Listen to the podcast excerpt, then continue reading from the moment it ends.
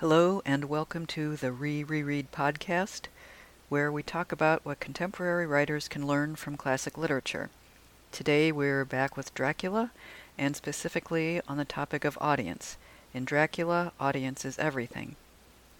I've decided to do NaNoWriMo this year, so I'm now in the planning stages. I'm trying to revive a kind of ghost story murder mystery that I've been struggling to write for years, and it always peters out at around 30,000 words. One reason I think that it's kept petering out is the point of view has not been working.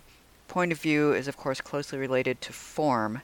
And so, in thinking about Dracula again, I realized it does offer us some insights about this relationship between form and point of view.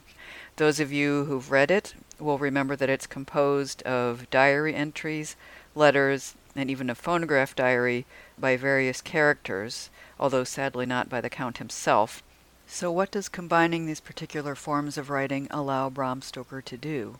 Well, clearly he can switch point of view easily without having to create a more complex apparatus for doing so. He can just label each new section Jonathan Harker's journal, Lucy Westenra's diary, etc. These formats also contain dates and locations, so that again you don't need to worry about more subtle ways to show the passage of time or movements from place to place. As always, when you use multiple points of view, you get the Rashomon effect, as no one has the complete picture. More interesting in this case, though, is the sense that these particular forms of writing are, for the most part, more private than other types of fictional narration, including conventional first person narration. That is, these forms are supposedly intended for a specific and relatively small audience, possibly even no audience other than oneself. The promise of privacy and the sense of a very specific audience creates intimacy. For instance, one could imagine Mina writing her diary with her beloved Jonathan in mind. Even if he isn't going to read it one day, she wants to tell him these things, and so she records her observations with a mental image of him as the listener or reader. And those of you who've taken writing classes are familiar with the exercise of writing a story in the form of a letter to a specific person. Inevitably, the writing becomes more detailed and emotionally charged. The idea is to learn to write that way always. This intimacy would seem especially powerful in a story about a creature who gets a little too intimate, and by writing, these characters might be trying to preserve the boundaries of their own selves as the Count seeps in through the cracks.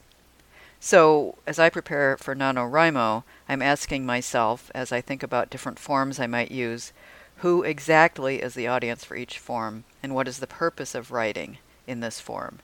Am I trying to figure something out, I being the narrator or the character writing as a first person narrator? Am I trying to justify my actions? Am I trying to record my experiences or travels to share with a loved one? Am I trying to create a legacy? I'm hoping that by answering these questions as specifically as possible, I'll create a more distinctive and urgent voice, as well as a guide or even a way of shaping the action.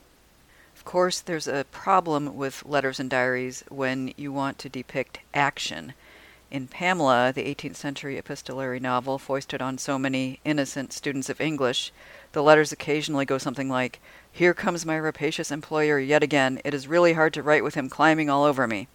Well, it's been a while since I read it, but this is what I remember.